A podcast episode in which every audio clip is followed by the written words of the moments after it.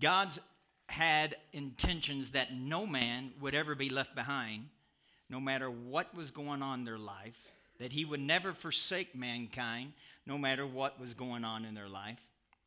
Even to the point that, you know, sometimes people think that, well, if you sin, if something's not, if you're not living up to, to what God wants from you, then he may forsake you. He may turn his back on you because, by the way, that's what he did with Jesus. When Jesus became sin, God forsook him. He did not. God did not forsake Jesus while he was on the cross. But, Pastor, you, you must not know the word because it says in Matthew 27 46, I know what it says, and we're going to read it because that's what you're thinking. And about the ninth hour, Jesus cried out with a loud voice, saying, Eli, Eli, lama sabachthani. That is, My God, my God, why have you forsaken me? But did God truly no. forsake him? These words have been confusion to a lot of people.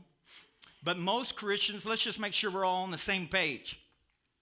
Most believers will believe that God is in three persons, but He is one God.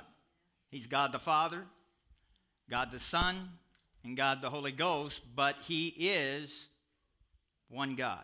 Would everybody agree with that?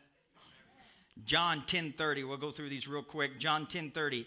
I this is Jesus saying this. He says, "I and my Father are one."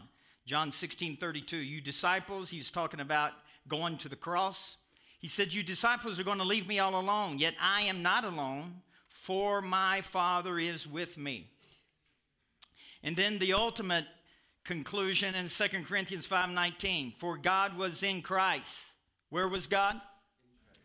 Where was God? He was in Christ. Now, if you look up that word God, just so you know, in the Strong's Concordance, it means God the Father, God the Son, God the Holy Ghost. So all three were in Christ. When were they in Christ? God was in Christ reconciling the world to himself. He's talking about hanging on the cross. God was in Christ while he hung on the cross. I don't think you got that. I said God was in Christ when he was hanging on the cross. And what was he doing? Reconciling the world to himself, no longer counting people's sins against them. Oh, my, my, my. No longer counting people's sins against them, and he gave us this wonderful message of reconciliation. You know, when I was growing up in church, you know, I used to think that uh, when I sin, that God was keeping a record book.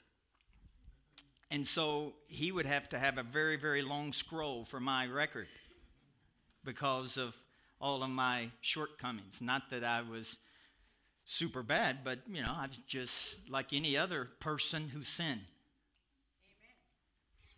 And I thought he was keeping record of it. And it, when I got really, really bad and the record got really long, then he would kind of forsake me and there was a separation. You know, if he forsook God because he was made sin, or forsook Jesus when he was made sin who knew no sin, maybe it's possible that he would forsake me as well. Well, there's good news. He never forsook Jesus, and he never forsakes us. Hallelujah. God did not forsake Adam. When Adam sinned, he was the first sinner. He, he chased him down, yelling out, Adam, where are you? Cain, the first murderer, he chased him down. David committed adultery, premeditated murder. He went and chased him down. God does not forsake you when you sin. That is really, really good news. Matthew chapter 27, verse 35. Then they crucified him and divided his garments, casting lots, that it might be fulfilled, which was spoken by the prophet. They divided my garments among them, and for my clothing they cast lots. Sitting down, they kept watch over him there, and they put up over his head the accusation written against him this is Jesus, the King of the Jews. Then two robbers were crucified with him, one on the right and the other on the left. And those who passed by blaspheming him, wagging their heads and saying, You who destroyed the temple and built it in three days, save yourself. If you are the Son of God, come down from the cross. Verse 41. Likewise, the chief priests also mocking with the scribes and the elders said, He saved others, himself he cannot save. If he is the king of Israel, let him now come down from the cross, and we will believe him. He trusted in God, let him deliver him now if he will have him. For he said, I am the Son of God. Even the robbers who were crucified with him rivaled him with the same thing. Now, you've got to know a little bit of, of what was going on here. Jesus was tortured before going to the cross, approximately 40 hours of torture. 40. Being beaten, his beard plucked out, a crown of thorns that were smashed into his scalp. Now, I, everybody, just so we're on the same page, Jesus was 100% God, but he was also 100% man. And he hung on the cross for us, not only as God, but he hung on the cross as a man. As a man. And so, can you imagine? Mary, his mother, is at, at the scene. John, one of his disciples. But how many people are packed around that possibly that he healed, that he taught the good news to? So many people gathered around that he, they really believed upon him, but now their hero, their superheroes on the cross. What are they thinking? If you and I were there, wouldn't you? I know what would be going through my mind. Did we miss it? Were we deceived? Our faith would be shattered. We would think, ah, I really believe he was the one. But here he is.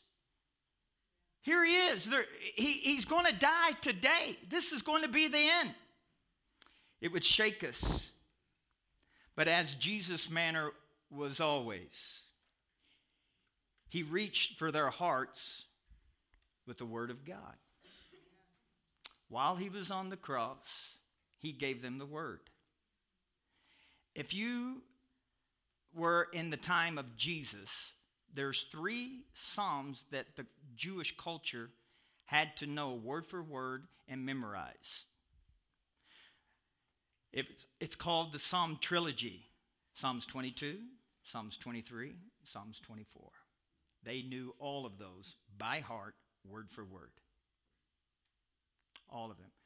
It's been over 2,000 years, and even today, Psalms 23. If I said, The Lord is my shepherd, I shall not want, where do people know where that's at?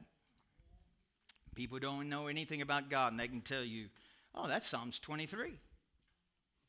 Because it's just popular. It's Psalms 22, Psalms 23, and Psalms 24 was that popular back in the day that Jesus was on the cross. If they, anybody said a scripture out of that, they could tell you Psalms 22, Psalms 23, that's Psalms 24. So here's Jesus hanging on the cross. And all of a sudden, out of his mouth comes, My God, my God, why hast thou forsaken me? Immediately, all of the Israelites, all the Jewish people, that whole nation go, Psalms 22. Psalms 22, verse 1, starts out with, My God, my God, why have you forsaken me? Why are you so far from helping me and from the words of my groaning? Then, if you jump into the New Testament, John 19, verse 30, it says, When Jesus has received the sour wine, he said, It is finished. And he bowed on his head, he gave up his spirit. In Psalms 22 again, we're, we're not going to go through the whole chapter, but you really should read that whole chapter. It is word for word what happened and what was going on at the cross. Psalms 22 31, the very last phrase, there says that he has done this. That's what the King James. But in Aramaic, in Aramaic, it says, It is finished. So, what am I saying? So, Jesus quoted the very first scripture of Psalms 22 1, and he quoted the very last scripture of Psalms 22 to let the people know that what you have read and what you've studied and what you have memorized is taking place this very day. Woo! That is good news. So they realize He was, he was strengthening their faith to say, don't let your faith be shaken here today. Because it may appear, it may seem like all is lost. But what is going on is fulfillment of a prophecy in Psalms 22. This is not the last word that you're going to see today. In verse 6 of Psalms 22, I, when I would read this, I would just say, why did Jesus say that he was a worm? I mean, that's just like, it was it because he was just like the way that he was treated, you know, I'm just a worm, you know. And you hear Christians say, "Well, we're just we're just worms. We're not anything." No, you, honey, you should never say that. First of all, but why did Jesus say that? That I'm just a worm. Well, in the Hebrew, that word worm is not the normal word for worm. You know, we have worm is a worm is a worm, no matter what in, in our language. You know, the English language is, it really lacks in describing, you know, we say love. I love apple pie. I love God. I love my wife. And it's all the same word love. But in other languages, that word love means a totally different thing. But the word worm is the same way. It wasn't just a little crawly thing, it was a different word that they used for the word worm. The word in here in Psalms 22 was the word that they get and crush this particular kind of worm and they get red dye from it. You can look at your Strong's Concordance. Crimson red dye comes from this worm, which Jesus said, That's what I am. That's what I am. I am the crimson red blood. And here he was hanging on a cross, drenched and soaked with blood. And he said, Psalms 22, this is what's taken place. I'm covered in crimson blood. I'm the worm that it talks about in Psalms 22. And I'm shedding my blood for you. That's a powerful thing, Psalms 22. But did the Father really abandon him? You know, when you and I, when all hell is breaking loose in our life and everything's going, it's not just bad, it's just like, you know, if life ended today, that would probably be a good thing. It could be that bad in your life. When Jesus was hanging on the cross, I mean, we can't even imagine what he was feeling. He was made to be sin who knew no sin, first of all. How, did, how does that feel? We don't know. But when you try to comprehend that he was beaten for 40 hours, that he was made sin who knew no sin. And at that point, there may have been a sense, emphasis on sense, that God had left him. He sensed that he was all alone, maybe for a second, and, but he had to come to the conclusion of Psalms 22 is being fulfilled.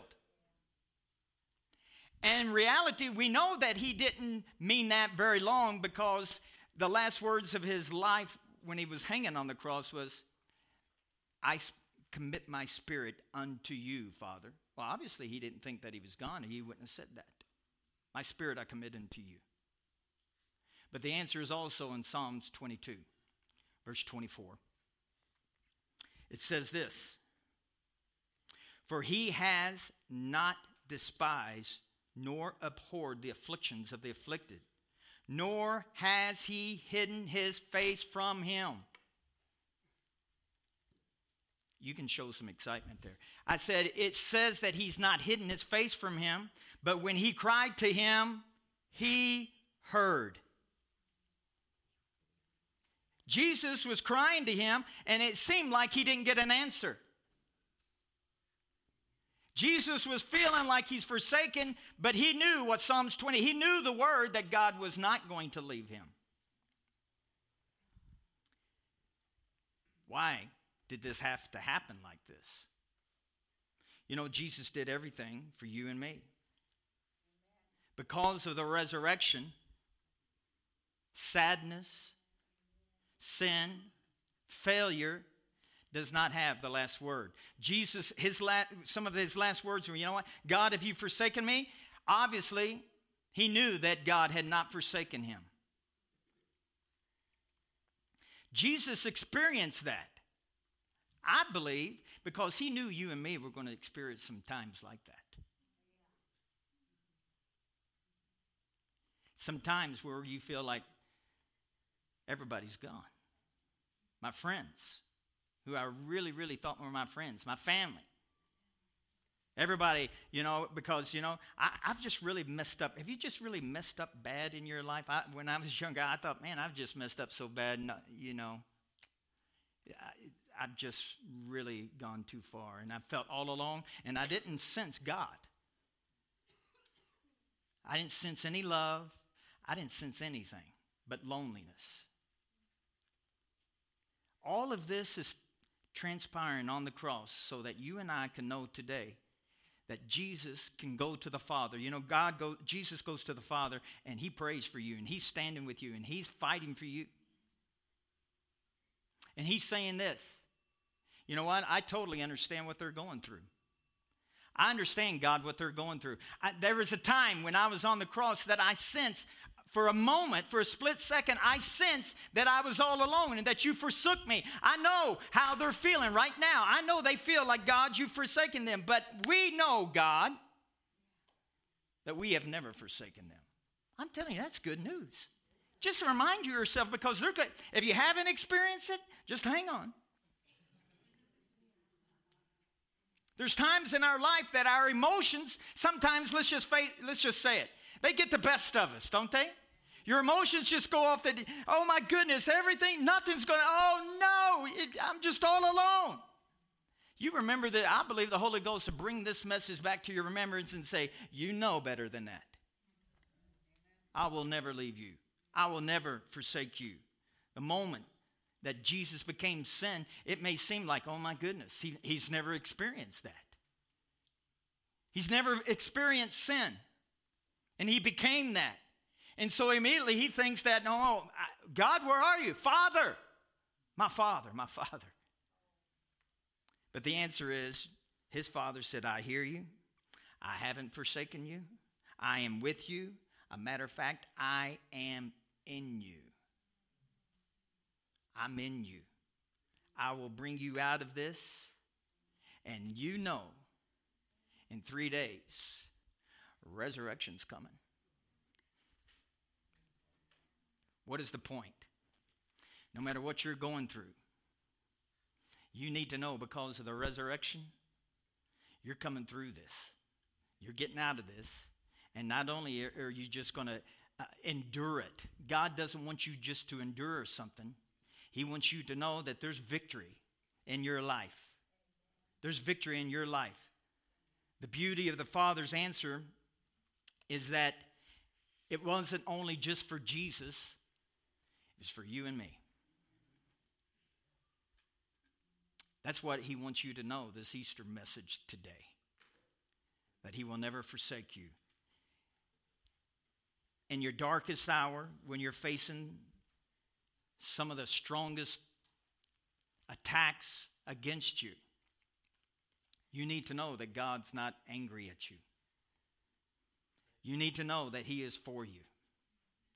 But can he, can he be for me when I, I'm the one who messed up here? It's my fault. Can he really be for me? He is 100% for you. Man, that's good news. Because a lot of people will, will jump ship and abandon ship when they know that, you know, this is your fault. This is your bed and I lie in it. Jesus will say, No, I've, li- I've laid in the bed for you. You don't have to lie in that bed. This is my bed. You don't lie in that. So don't feel forsaken.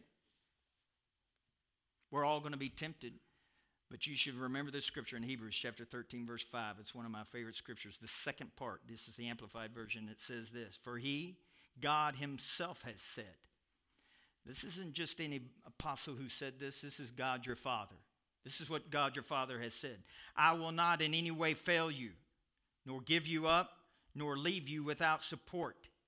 I will not, I will not, I will not. In the Greek, the reason it says it three times is because there's not an English translation that shows the emphasis of how strong God is saying in this. And so the only thing they could do is repeat it three times. is that amazing?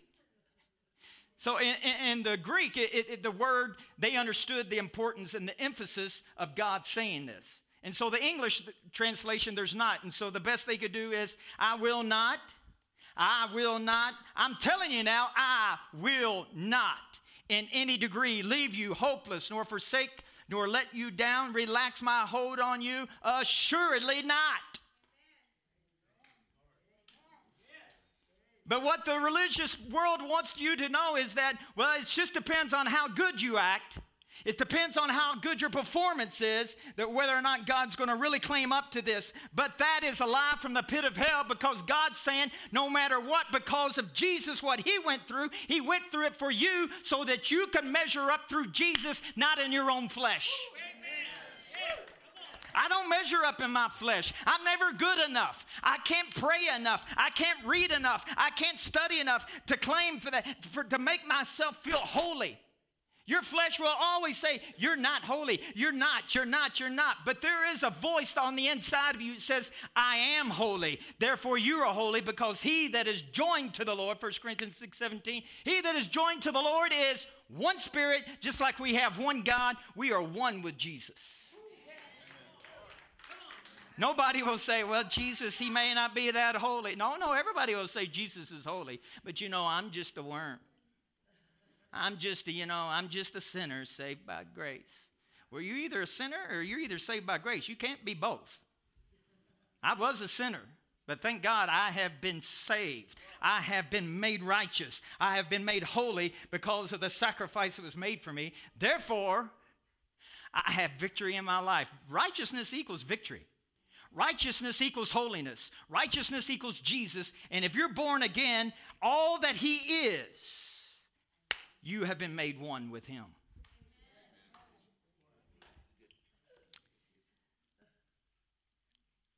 You'll never feel that you are truly loved until you know that someone knows everything about you every wicked thought, every wicked deed, every wicked thing you've ever done. You'll never feel true love till someone you know knows everything about you and yet still loves you. There's a lot of people on this planet that can't handle that. But your Heavenly Father not only handles it, He's the one who said it and makes it happen because of Jesus. He knows everything about you. You know, you can hide a lot of stuff from people. You can hide. You can good. You know, we dress up on. I, I put a suit on twice a year. Easter and Christmas. Well, I, I, wear it for church services. For other for funerals and weddings, I do. But for two church services, I dress up, and so I I look pretty good in this.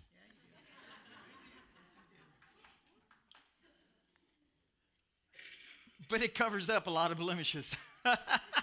it covers up a lot of stuff, you know. You just, if you really knew me, see me, yeah, well, well anyway. But, it, you know, you can say a lot. Everybody just stay in the room, all right? Just stay where you're. We try to cover up stuff.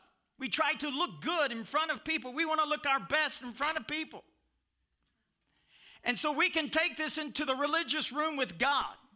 But, honey, when you come to the throne of grace, there's nothing to be hidden from Him. And so He says, I accept you just, we believe this before we get saved. Just as I am.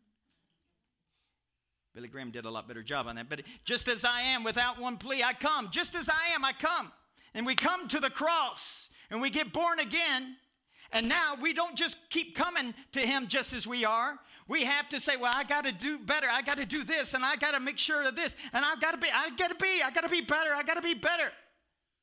And we quit the whole philosophy and the mentality of God saying this is not a rule book, but this is a book that you can go on a journey with God and find out how good your Heavenly Father is and what He has done for you and what He's truly made you to be. We don't know who we are on the inside. That's why I come to church. That's why I preach. That's why I study, just to find out who the real Mike Davis is. With the real Mike Davis, please stand up. Why? Because the, the real Mike Davis is righteous. The real Mike Davis is holy. The real Mike Davis is perfect before God. Yeah, people say, oh, that's real close to blasphemy. Jesus said, He that is joined to the Lord is one. Jesus doesn't have a mixture. He doesn't have a mixture of sin and holiness, you know, you just mix it up and it's all one. No. He doesn't mix anything. He is righteous and pure and holy, and there's no darkness or shadow of turning, no sin in him. And therefore, if I am in Christ and Christ is in me,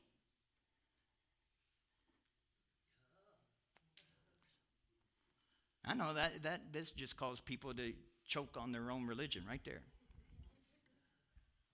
But I want to tell you something. When you find out how righteous you have been made, not what you're trying to attain,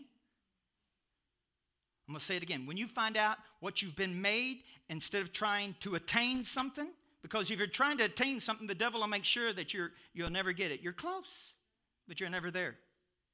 But when you find out who you truly are in Christ, it will transform your life and your way of thinking. You see, when somebody says, you know, oh, I saw so and so at the bar, they were drunk and everything, you know, I thought they were saved. And if I'm in part of that conversation. I'm going to look at them and say, What makes you think they're not?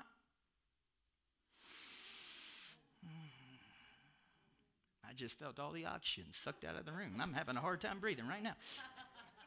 what makes you think they're not? Well, because, you know, they sin. Oh, so if you sin. Really? It's amazing how far the church has gone in this. In the ditch, that is. Am I advocating sin? Oh, of course not. Don't get stupid on me. But I am saying this what I do does not determine my identity. Mm. My identity has been determined by Him. When you and I figure that out, we'll quit playing religion. Aren't you glad you came to church today? this will set you free. When I mess up, I don't run, because I, I, used to run from God. And people are still doing that today. People are staying away from church today by the millions because, you know, well, you know, I, I was at the bar last night and you want me to go to church on Sunday morning? Give me a break. No. I'm telling you, when we find out that what Jesus has done for us is his blood really powerful enough to cover your sin, or is his blood powerful enough to take your sin away as if it never existed? There's a big difference. In the Old Testament, it covered, but in the New Testament, when you sin, it takes it away as if it never existed. So the devil can't go to you and say, Well, you did this. Well, let's just check God's books. Let's check his books. 2 Corinthians 5:19. God was in Christ reconciling the world no longer counting people's sins against them. Which means you go to God's book up in heaven, there's a book, it's got my name in it, and it goes, Oh, I just see the blood of Jesus here. Uh, devil, the, the thing that you said he did, it's just, it's just not in here. People may remember what you did. But your Father is God, and He has the ability to not remember.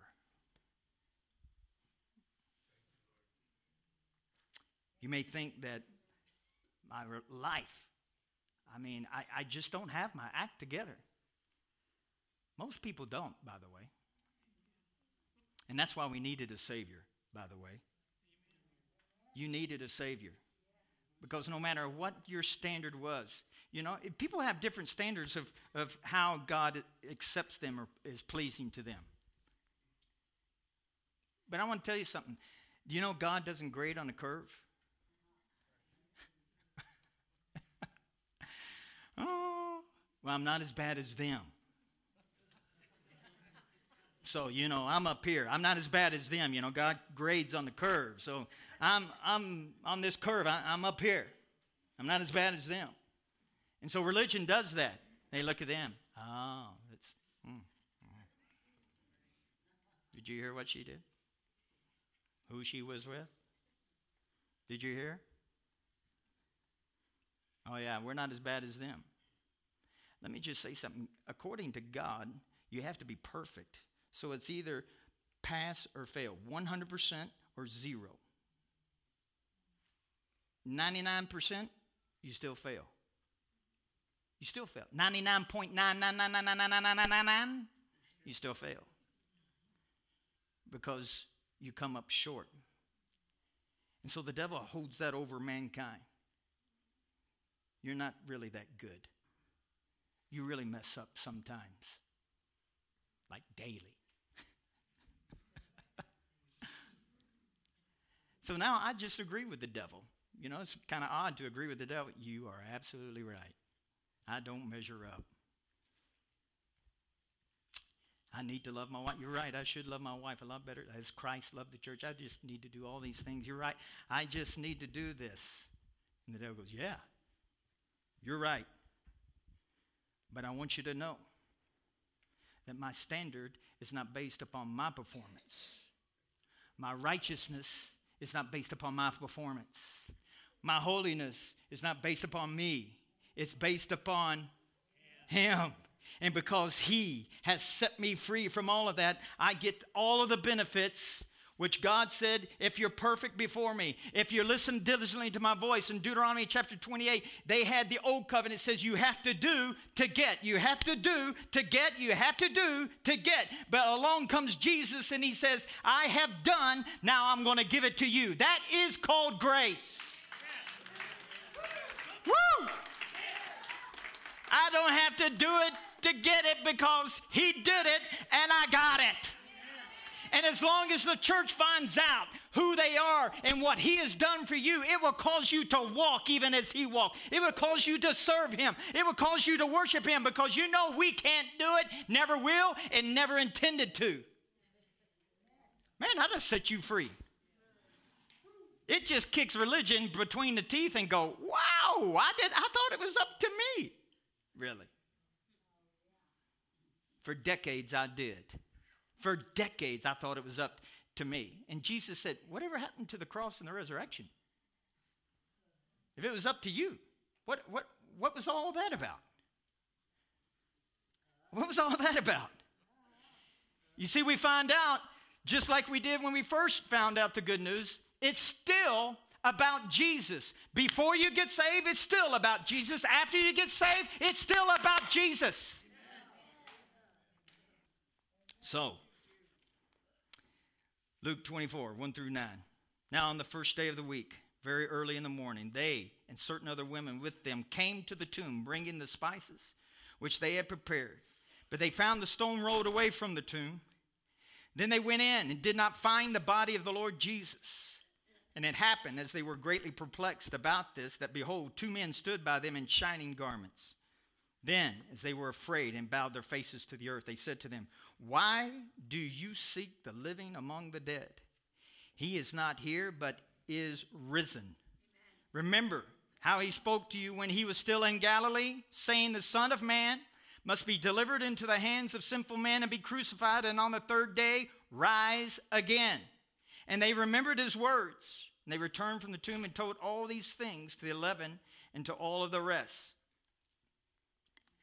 You see, God was in Christ reconciling the world, He was in Christ.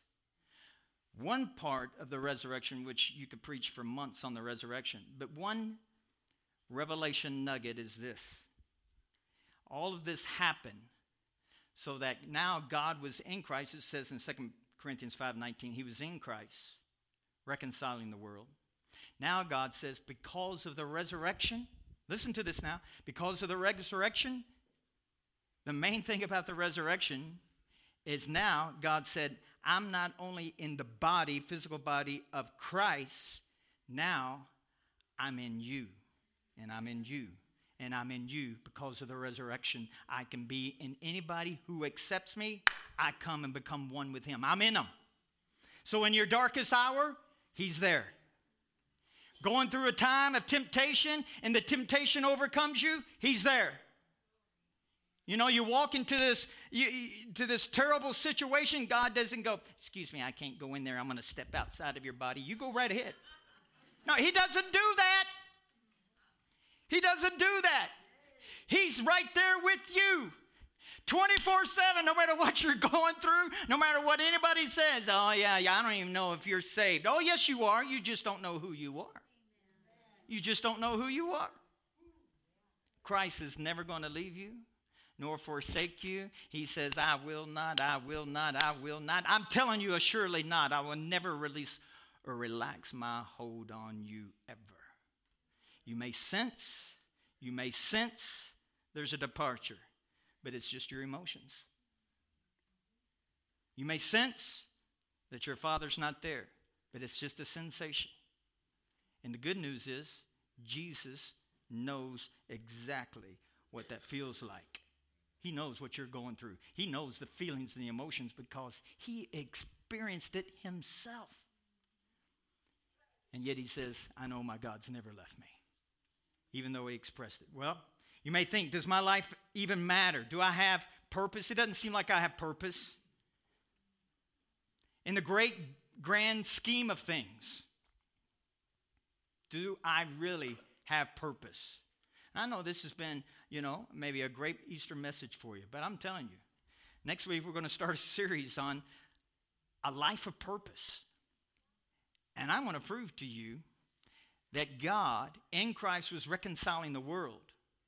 But he did all of this so Jesus could be resurrected, so that the God package, God the Father, God the Son, God the Holy Ghost, could come and dwell inside of you and make your life not only alive, but have purpose and meaning.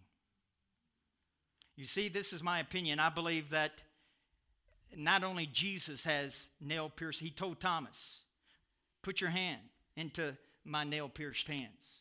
I have nail pierced feet, and I have a, a scar on my side. You see, because God is one, this is my opinion, my opinion. So if you disagree with it, that's right, because there's not a scripture for this. But because I believe what the Bible says that God is one, I believe God the Father has nail pierced hands. I believe he has nail pierced feet. And I believe he has a scar on his side because he was in Christ, reconciling the world to himself. So I believe God the Father, God the Son, God the Holy Ghost all have the signs of piercings in their body. And 2 Corinthians 5:17 says this that when you get born again, you become a new species, a new creature, a new person. The old man dies away and you become one, and you become one with Jesus. So guess what? God the Father, God the Son, God the Holy Ghost, now you and me, we have pierced hands. Our spiritual man has piercings on our hand, piercings on our feet. I got a scar on my side in the spiritual realm. Why is that significant? You may not realize this, but the devil, every time he sees you, he can see your spirit, and he knows that you've been marked. And that marking is a marking that slapped the snot out of him, that defeated him, that caused defeat in every area that he tried to have victory in. And because of that, he knows that he's not just dealing with Mike Davis. He's not just dealing with you. He's not just dealing with you. He's dealing with the Godhead. Ooh. He's dealing with the Godhead because we're all family now because we have the same markings. And those markings mean he that was dead is now alive. That's enough to make the devil tremble. If we could see the devil, he is not as powerful as what the, the world has made him out to be. He is scared to death of the church finding out who they really are, how much power is in them, and how much victory they really have. He shakes and trembles. Every morning when you wake up, all hell shakes. They're awake, they're alive. And when your eyes have revelation knowledge to find out who you are in Christ, the devil knows that his days of victory over your life are done, finished. Whether it's your health, whether it's your finances, whether it's your relationships, when you find out how great the mighty God is in you and the power that he has given you, Ephesians 3:20 says that God is doing exceedingly abundantly above all that you ask or think according to the power that is in you. You have power to win at every situation that comes up against you. Even the most tragic time in your life, God is saying, Hey, I'm in you. Don't forget that. I'm in you. You're not doing this all by yourself. I'm in you. What a powerful truth. So, next week, we'll start this series about purpose. God is in you, and you have a life of purpose that is not just any, most people live their whole life and go to the grave and never truly find out the greatness of the purpose that God has for them. Amen? We're going to talk about that next week. Let's stand.